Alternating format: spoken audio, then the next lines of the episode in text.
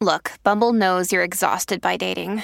All the must not take yourself too seriously and 6 1 since that matters. And what do I even say other than hey?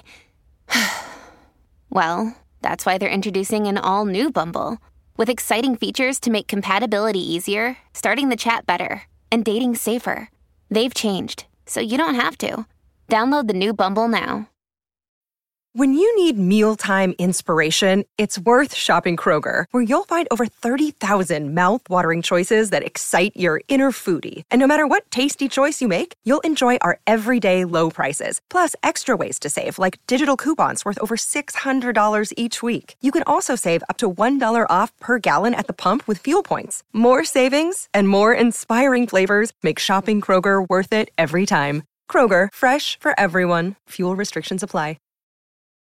Wyndham Hotels and Resorts makes travel possible for all. Whether it's the long haulers looking for a great cup of coffee, a roomier rest for the on a whim road trippers, or a place to make summer memories with the whole family.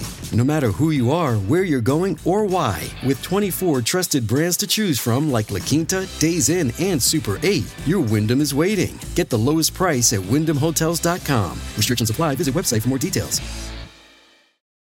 Welcome to the only daily podcast focusing on compliance news of the day. Each morning, start your day with a cup of coffee and Tom Fox, the voice of compliance, to hear about four of the top compliance, corruption, or leadership stories you will need to start your day.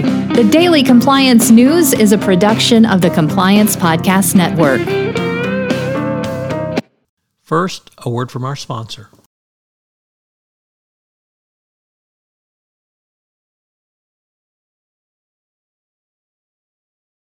The Daily Compliance News for August 3, 2023, the Trump Indicted Again edition. Today we're going to look at four stories that talk about the Trump indictment for the insurrection of January 6th. Um, what's its connection to corruption? Well, he was the most corrupt president ever. Uh, we begin with the New York Times, which in a news analysis uh, article says that Trump's case has broad implications for American democracy. Uh, and asks the question can a sitting leader of a country spread lies to hold on to power even after voters reject him? So, not since the framers or the drafters of the Constitution have come out has this question ever been uh, asked in a judicial proceeding. And the answers to those questions may turn the direction of our country. Next up, from the Financial Times, um, they take a, uh, or, or, rather, an article. Uh, Donald Trump's legal team has pushed back on the U.S. government's attempt for a speedy trial. Really, no surprise there. Um, what Trump wants is the uh, trial delayed until after the election.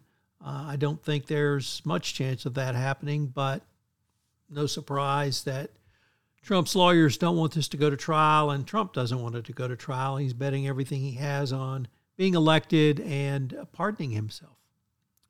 Uh, an interesting take from the Wall Street Journal, which goes in a different direction, uh, which says that Donald Trump's post election behavior was deceitful and destructive and ma- malfeasance, but was it criminal? Um, it's pretty amazing that they would ask that question when he uh, tried to lead an insurrection against uh, the people of the United States, Mike Pence, members of Congress who were doing their constitutionally mandated duty. But um, probably not surprising from the Wall Street Journal editorial board. And our final story comes to us from Bloomberg, which notes that uh, Mike Pence's testimony and some handwritten notes played a central part in the indictment. Pence, of course, was uh, Trump argued to Pence that he had the authority to reject uh, state electors.